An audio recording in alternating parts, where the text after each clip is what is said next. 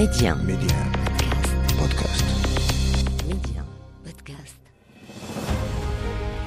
يقال من لا تاريخ له لا مستقبل له والتاريخ المغربي ماض مجيد يحفل بالوقائع والأحداث أفتح معكم أنا محمد الغول كتابه وأختار لكم منه كل أسبوع صفحة من صفحاته المشرقة صفحات من التاريخ ميدي 1 محمد الغول تاريخ المغرب أهلا بكم. جميعا نعلم أن المغرب خلال تاريخه القريب خضع للاستعمار لكن المؤرخين يستعملون لتحديد هذه الفترة التاريخية مصطلح الحماية. مصطلح يترك الباب مفتوحا أمام تساؤلات تاريخية وقانونية ترتبط بالتاريخ المعاصر لهذا البلد. ما معنى الحماية وما هي دلالاتها القانونية وفي ماذا تختلف الحماية عن الاستعمار؟ وكيف خضع المغرب لهذا النظام؟ ما قبله وما بعده؟ بمعنى كيف تمكن المغرب من التخلص من هذا النظام؟ نظام الحماية وكيف كان تطبيق هذا النظام وتداعياته؟ هي بعض من الأسئلة التي سنحاول مقاربتها وتقريبكم منها بتبسيط لفهم أكبر لمرحلة تاريخية هامة من التاريخ المغربي. باعتبار ما نتج عنها المغرب الحديث الذي نعيشه. البداية ستكون من محاولة البحث عن تعريف قانوني لنظام الحماية ويجب الإشارة هنا إلى أن هذا النظام لم يكن المغرب الحالة الفريدة بخصوصه في التاريخ الإنساني لكنه كان متميزا في المغرب عن باقي الأنظمة أخذا بعين الاعتبار الظروف السياسية والاقتصادية والاجتماعية والجغرافية والصراع الدولي الجيوسياسي حول المغرب خلال هذه الفترة. في الحقيقة لا يتفق الباحثون والقانونيون المعنيون ولا حتى المؤرخون حول تعريف واحد لنظام الحماية وأستسمحهم هنا للتوضيح أكثر أن أضيف كلمة الاستعماري إلى مصطلح نظام الحماية فأستعمل نظام الحماية الاستعماري. قانونيا الحماية نظام تعاقد واتفاقية دولية بين طرفين. هنا الدولة الفرنسية والدولة المغربية ممثلة في السلطان أو المخزن. وبموجبها تصبح الدولة المغربية خاضعة لحماية الدولة الفرنسية من الناحية العسكرية مع احتفاظ المغرب بكيانه كدولة قائمة بل حتى احتفاظه بنظامه السياسي والإداري. مبدئيا اتفاقية الحماية أو معاهدة فاس للثلاثين من مارس للعام 12 900 وألف والتي كانت تتكون من تسعة فصول وديباجة وقعها من الجانب المغربي السلطان المولى عبد الحفيظ ومن الجانب الفرنسي الوزير المفوض أوجين رينو. معاهدة تنقل العاصمة المغربية من فاس إلى الرباط لكنها تعترف بالمغرب دولة قائمة ذات سيادة وفرنسا هنا للمساعدة في ضمان تجاوز المغرب لفترة صعبة شهدت اضطرابات وصعوبات اقتصادية جمة. وإدخال إصلاحات تجعل المغرب يدخل زمن التطور الاقتصادي والإداري والسياسي وكل ذلك في احترام تام للدين والتقاليد المغربية.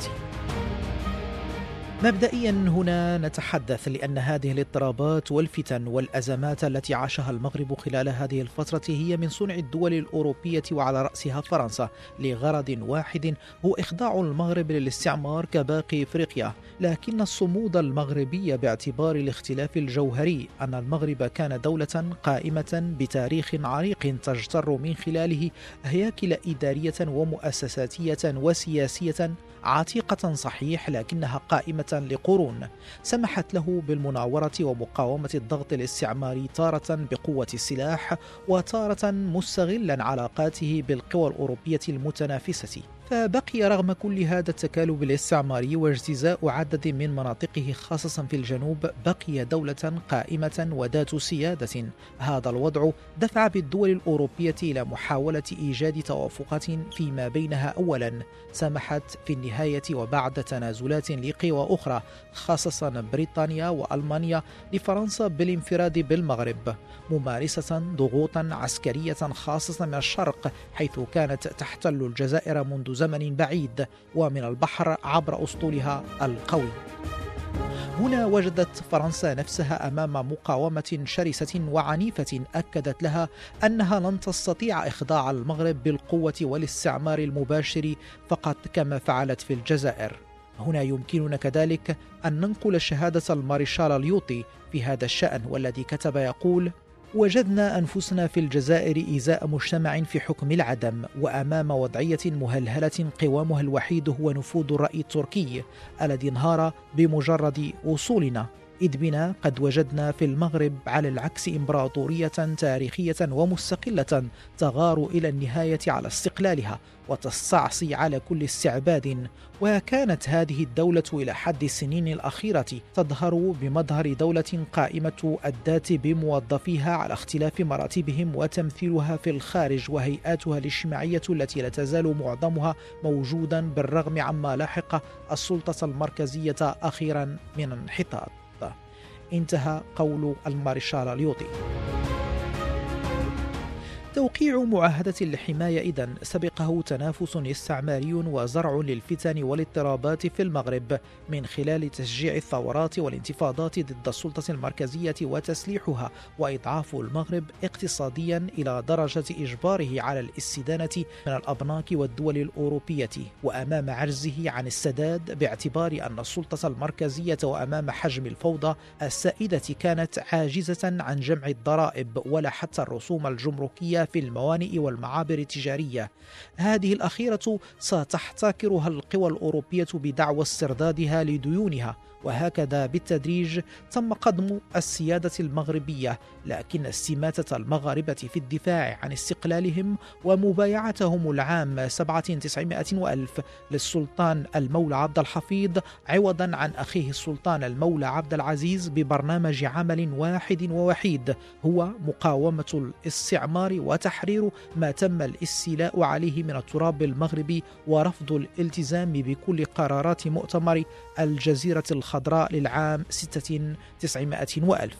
بمعنى أننا كنا نتكلم عن مجتمع بوعي سياسي متقدم وإحساس بخطورة الوضع وهي الأمور التي دفعت بالسلطات الفرنسية كما ذكرنا سابقا إلى البحث عن سبيل آخر لفرض سلطتها على المغرب غير الاستعمار المباشر فكانت الحماية هي هذا السبيل. معاهدة الحماية بعد أن وضعوا السلطان المحاصر في قصره بفاس بين كماشة الغضب الشعبي الرافض للاستعمار والحشد العسكري الفرنسي وخطر انهيار الدولة المغربية. أنقل هنا عن كتاب الحماية الفرنسية بدءها ونهايتها حسب إفادات معاصرة لمترجمه مؤرخ المملكة الأستاذ عبد الهادي التازي نقلا عن ما كتبه مغطان في كتاب بعنوان تاريخ المغرب طيلة أربعة قرون. أنقل لقد كان الشخص الذي حمل من باريس وثيقة الحماية من أجل عرضها على السلطان هو الوزير الفرنسي الميسيو رونيول ولقد خرج من مدينة طنجة في اليوم السادس عشر من مارس ووصل إلى القصر الكبير في اليوم التاسع عشر حيث استقبل من طرف الكولونيل سيلفستر وسائر الضباط الإسبانيين استقبالا بالغ الغاية في التودد وبعثوا معه في الغد حرسا شرفيا حتى وادي لوكوس وفي اليوم الواحد والعشرين وصل الوزير إلى دار الزراري وفي اليوم الرابع والعشرين كانت لقياه بالجنرال مونيه قبل فاس في الجهة الأمامية وكان ثالثهما في هذه الملاقاة الصدر الأعظم المقري. ومنذ اليوم السادس والعشرين استقبل من طرف السلطان المولى عبد الحفيظ وكانت تصحبه حاشية مهمة تتركب من عدة جنرالات علاوة على القنصل الفرنسي وكان يحيط بالسلطان رجال مخزنه على ذلك العهد. وهنا تليت رسالة الحكومة الفرنسية التي كانت بمثابة تقديم للمعاهدة التي عرضت على المولى عبد الحفيظ وباسم السلطان تقدم المقري فأجاب الوزير الفرنسي ورحب به وهنأه وشكر فرنسا ذاكرا أن جلالة السلطان مستعد لسماع الاقتراحات المقدمة وهنا أخذ الوزير الفرنسي يتحدث إلى السلطان وبعد برهة من الزمن ودع الوزير الفرنسي مع حاشيته القصر الملكي تاركا السلطان ووزراءه وجها لوجه مع الوثيقة المحمولة من باريس. ثم يضيف قال مارتن وأمام هذه الوثيقة فهم السلطان ماذا كان ينتظره من عناء وما ينتظر الإسلام كذلك من مذلة وهوان. والإشارة هنا إلى الموقف السلطاني الذي كان رافضا للإستسلام رغم الوضع المتأزم فهو بوع بهدف مقاومة الاستعمار وليس الاستسلام له والخضوع كما كان رأي بعض من حاشيته وخاصة وزيره الأول الصدر الأعظم المقري. وأعود هنا لأنقل عن ما ترجمه مؤرخ المملكة الأستاذ عبد الهادي التازي عن المشاورات الطويلة والمتشعبة التي كانت تجري في القصر السلطاني بفاس. أنقل ورجع السلطان بعد لحظات إلى فورته القوية العنيفة واستمر الأمر على ما ترى طيلة الليلة واليوم الموالي فماذا كان يريد السلطان؟ انه يريد ان ينصرف يريد ان يلتحق ببلاد زايان يريد ان يعتصم بجبال بلاد البربر وبلاد الشلوح من حيث يشن الجهاد مره أخرى. ولكن الوزير المقري انتحى جهة السلطان في ملاطفة وتحنن. قال له مولانا إن ذاتك الشريفة هي الأمل الوحيد الذي بقي للإسلام والذي سيقف حجرة عثرة في طريق من يريد النيل منه وأنه بمجرد ما يغيب عنا وجهك فإن المسلمين هنا سيغرقون في بحر لجي من العار والشنار وستكون النهاية الموت المحقق للجميع. نعم سيكون ذلك مصيرنا. إذا لم تقم أنت بإرجاع السكينة إلى القلوب. إن المكتوب هو ما ترى فيجب أن يستسلم المرء لقضاء الله ويقلع عن كل حركة. هذا وماذا كان يجري في هذا الوقت خارج قاعة الاجتماع؟ إنها أصداء أصوات السلاح فإن الفرنسيين لهم هنا خمسة آلاف جندي أخذت صفوفها مع الجيش المخزني الذي أخذت على عاتقها تمرينه. لقد كان من المقرر أن ينظم استعراض عسكري عظيم يحضره بالإضافة إلى الوزير الفرنسي وحاشيته أمير المؤمنين. وأخيرا أقبل يوم الثلاثين من مارس فوقعت معاهدة الحماية وحملت من هذا اليوم الطابع السلطاني الشريف. إنها مكتوب الله لكن بقي علينا أن نعرف أن الفرنسيين أخذوا يسيرون بسرعة فلقد أخذوا منذ الآن ينظمون الجيش المخزني. لقد قبلت معاهدة الحماية ولكن بقي علينا أن نرى ماذا سيعقب الأقوال من أعمال. فكيف تصبح الحماية حينا حقيقة واقعة في هذه البلاد المضطربة التي يشب فيها التمرد والعصيان في لمح البرق الخاطف. هذه البلاد التي نراها طيلة المفاوضات التي كانت جارية من أجل المعاهدة تستعد وتتأهب للمقاومة سواء في ناحية أزمور كيروان أيت موسى زايان أيت صغروشن غياتا بني وراين تسول البرانس وقبائل أخرى لا نذكرها. وفي فاس العاصمة نفسها نرى الهيجان يتزايد منذ اليوم الثامن عشر لمارس. فلقد قتل ضابط فرنسي بطلقة نارية من قبل جندي مغربي أثناء التمرين على أن موقف أولئك التقليديين من العلماء والشرفاء لم يكن مما يبعث على التفاؤل. انتهى. حتى هنا نقلنا عن كتاب الحماية الفرنسية بدءها ونهايتها حسب إفادات معاصرة لمترجمه مؤرخ المملكة الأستاذ عبد الهادي التازي. إذا وقعت الحماية ودخل المغرب مرحلة جديدة من تاريخه المعاصر. تاريخ تميز ببدء تنفيذ الاستعمار لمخططاته الاستعمارية والتي لم تلتزم في كثير منها ببنود المعاهدة معاهدة الحماية وكان أول كفرها تنازلها لبلد استعماري آخر هو إسبانيا عن شمال المغرب وإقامة نظام دولي متعدد القوى الاستعمارية في منطقة طنجة ما يجعل نظام الحماية الاستعماري في المغرب أنظمة حماية استعمارية متعددة حسب المناطق المغربية المختلفة. الحقيقة أننا صحيح أمام نظام قانوني له هياكله الإدارية المتعددة يقودها المقيم العام الفرنسي. لكن في النهاية نحن نتحدث عن نظام سلب المغاربة حقوقهم واستغل ثرواتهم وقمعهم بقوة السلاح أي أننا في النهاية أمام استعمار مهما كانت التسميات وقبل أن نواصل أشير هنا إلى أن نظام الحماية في المغرب كانت له إرهاصات سابقة خلال فترة الضغوط الاستعمارية التمهيدية متمثلا في نظام الحمايات القنصلية الذي استخدمته التمثيليات الدبلوماسية الأجنبية مستغلة ضعف السلطة المركزية. أنقل هنا عن كتاب مشكلة الحماية القنصلية بالمغرب من نشأتها إلى مؤتمر مدريد للعام 80 800 وألف لمؤلفه الأستاذ عبد الوهاب بن منصور مؤرخ المملكة حيث كتب ومن هذه الامتيازات نظام سياسي وقضائي غريب دعي في كتب التاريخ والقانون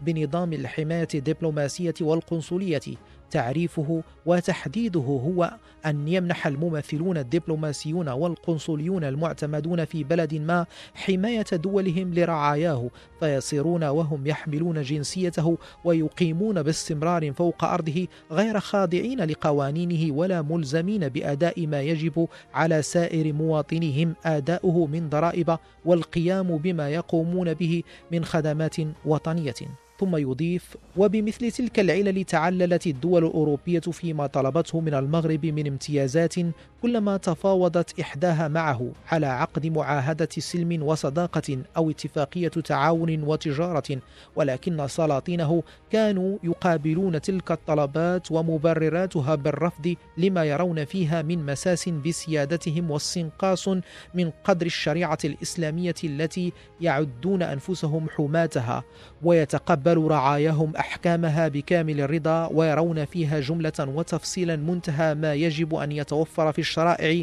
من سمو وكمال حتى ساءت الأحوال وتدهورت الأوضاع بعد وفاة السلطان المولى إسماعيل. وقصرت الأفهام عن إدراك أبعاد بعض هذه المطالب التي تبدو وكأنها لا تحمل في طياتها شرا ولا يكمن في ثناياها سوء يهدد كيان الدولة والمجتمع. فبدأت الامتيازات التي منها الحماية الدبلوماسية والقنصلية تمنح للدول الأجنبية مجاملة وتكرما أو غفلة وجهلا أو استخفافا بأمور بدت في إبانها غير ذات أهمية. انتهى نقلنا عن كتاب مشكلة الحماية القنصلية بالمغرب من نشأتها إلى مؤتمر مدريد العام 80 800 وألف لمؤلفه الأستاذ عبد الوهاب بن منصور مؤرخ المملكة. ولتقريبكم أكثر من هذه الفترة التاريخية الهامة من تاريخ المغرب. فترة نظام الحماية والظروف المحيطة بها حتى توقيعها وما بعدها وحتى تخلص المغرب منها. نستضيف لكم الأستاذ محمد بكور دكتور في التاريخ المعاصر وباحث في التاريخ المغربي. أهلا بك أستاذ محمد بكور على ميديا. مرحبا سي محمد مرحبا بالمستمعين الكرام. شكرا على هذه الاستضافة الكريمة. أستاذ محمد سنناقش اليوم موضوعا أو حقبة تاريخية مهمة من تاريخ المغرب المعاصر حيث خضع المغرب لشكل استعماري مختلف عن غالبية الدول المستعمرة تحت مسمى الحماية. هذا النظام وإن لم ينفرد به المغرب إلا أنه في المغرب كان مختلفا بتمايزات نتيجة ظروف ربما المغرب المختلفة. بداية كيف يمكن تعريف هذا النظام الاستعماري وتميزه عن أشكال الحماية الأخرى؟ إذا أردنا الحديث عن النظام الذي ميز التجربة المغربية لابد أولا أن ننطلق من تعريف ما المقصود بالحماية. وهنا لابد من الحديث عن التعريف القانوني والتعريف التاريخي حتى يدرك المستمعون الفرق بين الحماية وبين الاستعمار المباشر. فمن الناحية القانونية الحماية هي تجمع بين بلد حام وبلد محمي وهذا البلد المحمي غالبا ما ينظر إليه على أنه بلد ذا سيادة. فإذا الحماية هي في الأصل شراكة تتم عن طريق معاهدة بين بلدين. البلد الحامي يقوم بتمثيل البلد المحمي والدفاع عنه وبالمقابل البلد المحمي يتنازل عن بعض اختصاصاته لفائدة الدولة الحامية. ولكنها مع ذلك تحافظ على شخصيتها القانونية كدولة ذات سيادة. إذا العامل المحدد لنظام الحماية هو تلك المعاهدة المبرمة بين بلدين وكانت هناك في التجربة الفرنسية حمايات متعددة. في منطقة آه، الهند الصينية في تونس في مرحلة معينة في مدغشقر ولكن هذه الحمايات ليس هناك قانون مشترك بينها بين هذه الاتفاقيات. لذلك من الصعب بلورة نظرية واضحة حول الحماية. فمفهوم الحماية يبقى مع ذلك مهما حاولنا تعريفه يصعب تحديده بدقة. يعني خاضع لظروف كل بلد على حدة. ظروف كل بلد على حدة. ولكن مع ذلك يمكن القول بأن الحماية لا تتحقق إلا بشروط. هناك شرط أساسي وهو وجود الدولتين ذات سيادة ولهما شخصيتهما القانونية. ثم هناك وجود معاهدة بين آه، هاتين الدولتين تحدد الأسس القانونية للحماية. ثم لابد من شرط ثالث وهو الحصول على اعتراف الدول الأخرى بهذه الحماية. هذا على المستوى القانوني هذا هو تعريف الحماية. هناك أيضا لابد من التعريف التاريخي أو الحديث عن السياق التاريخي للحماية. يجب القول بأن آه، لجوء فرنسا إلى آه، فرض الحماية جاء بعد فشل ذريع مني به مشروعه الاستعماري أي الاستعمار المباشر. ففي نهاية القرن 19 كانت هناك ظروف داخلية ودولية دفعت فرنسا إلى اللجوء لهذا الحل هي كانت مجبرة على اعتماد هذا الحل الذي سمي بالحماية بعد فشل مشروعها الاستعماري في حالة المغرب إذا أردنا تحديد تمايزات أو خصوصيات الحماية بالمغرب. في حالة المغرب وإذا أخذنا في الاعتبار السياق آه، التاريخي والفاعلين في ذلك الوقت ربما كانت الحماية هي الحل الاستعماري الوحيد الممكن، فالحماية بالنسبة للمغرب جاءت بعد تنافس استعماري طويل ومرير بين عدد من القوى الاستعمارية، وربما يمكن القول بأن المغرب هو البلد الوحيد الذي في سبيله عقدت القوى الاستعمارية مؤتمرين دوليين، مؤتمر مدريد سنة 1880 ومؤتمر الجزيرة الخضراء سنة 1906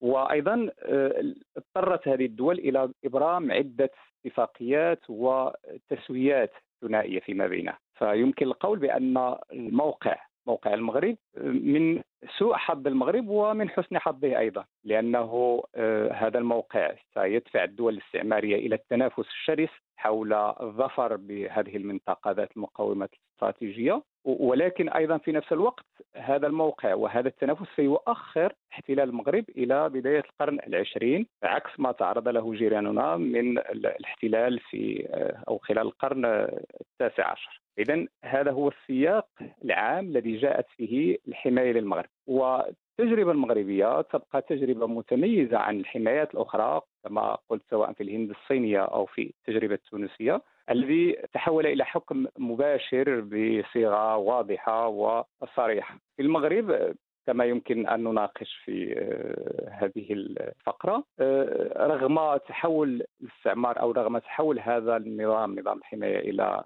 استعمار مباشر ولكن ظل شخصية الدولة قائمة وظل مع ذلك هناك دائما اعتبار أو عدم التطاول بشكل أو بآخر على سيادة الدولة ونسيجها السياسي إلا في اواخر الأربعينات والخمسينات مع تحول السياقات الدولية والداخلية لفرنسا والمغرب كذلك. وحدوث اصطدام بين آه، المخزن المغربي ممثلا بسلطان محمد الخامس نعم. والسلطات الاستعمارية. آه، أستاذ محمد ذكرت ربما تعريفا عاما شاملا وما يميز نظام الحماية في المغرب آه، وتحدثت عن السياق حيث أن كان هناك سياق أنتج هذه الحماية بالمغرب حيث اجتمعت العديد من العوامل والظروف التي أنتجت في النهاية أو كان ختامها في النهاية خضوع المغرب لنظام الحماية.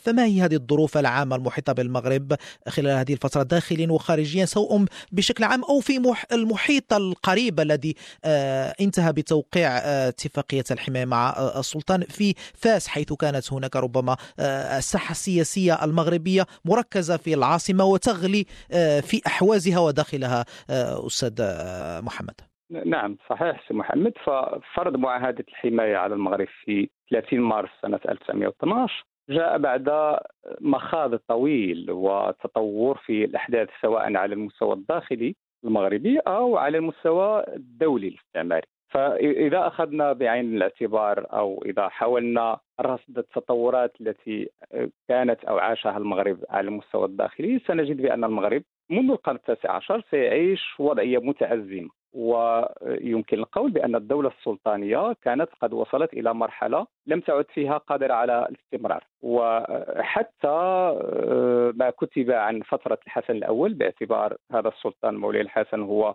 من أواخر أقوى السلاطين في البلاد. ولكن يمكن القول بأن مرحلة السلطان مولاي الحسن أيضا كانت مرحلة ضعف والدليل على ذلك أنه آه، لم يهنأ بحكمه طيلة فترة ولايته التي دامت من سنة 1873 إلى 1894 هذه المدة الطويلة سيقضيها مولاي الحسن في قمع الثورات والتمردات. اذا البلاد منذ على الأقل منذ النصف الثاني من القرن التاسع عشر دخلت في وضع متأزم جدا سواء على المستوى الاقتصادي السياسي الاجتماعي. فاقتصاديا مثلا سنجد بأن هناك تأزم كبير للأوضاع وكانت هناك محاولات لإحداث ضريبة جديدة لرفع مداخل الدولة سواء في عهد الحسن الأول سنة 1000 بعد مؤتمر مدريد 1880 أو في التجربة الثانية الترتيب الثاني الذي حاول مولي عبد العزيز فرضه سنة 1901 وفشل هذه الضريبة سيؤدي إلى تراجع كبير في المداخل وهنا ستقع الدولة المغربية في فخ آه،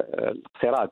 وهي الأجنبية كانت نعم كانت تنهجها الدول الإمبريالية في محاولة إغراق البلاد بالديون. فإذا وضع اقتصادي متأزم وضع اجتماعي أيضا متأزم ثورات تمردات نتيجة البؤس بسبب ضعف الإنتاج وتوالي الكوارث وأيضا تأزم سياسي. حدثت أزمة كبيرة على مستوى السلطة أو قمة السلطة خاصة بعد وفاة العاهل مولاي الحسن. فسيستبد الوزير بأحمد بالسلطة لمدة ست سنوات إلى حدود 1900 وعمل على تهميش السلطان الصغير مولاي عبد العزيز. بعد وفاة بأحمد سنة 1900 سيجد هذا السلطان الشاب مولاي عبد العزيز نفسه أمام مسؤوليات لا قبل له بها. ولذلك لم يحسن تدبير الإدارة إدارة الدولة المغربية. هنا ستحدث تمردات زادت الأمر أيضا تعقيدا سواء ثورة بوحماره في المغرب الشرقي أو ثورة الريسوني في شمال المغرب. وهذه الثورات خاصة ثورة بوحماره أرهقت المخزن المغربي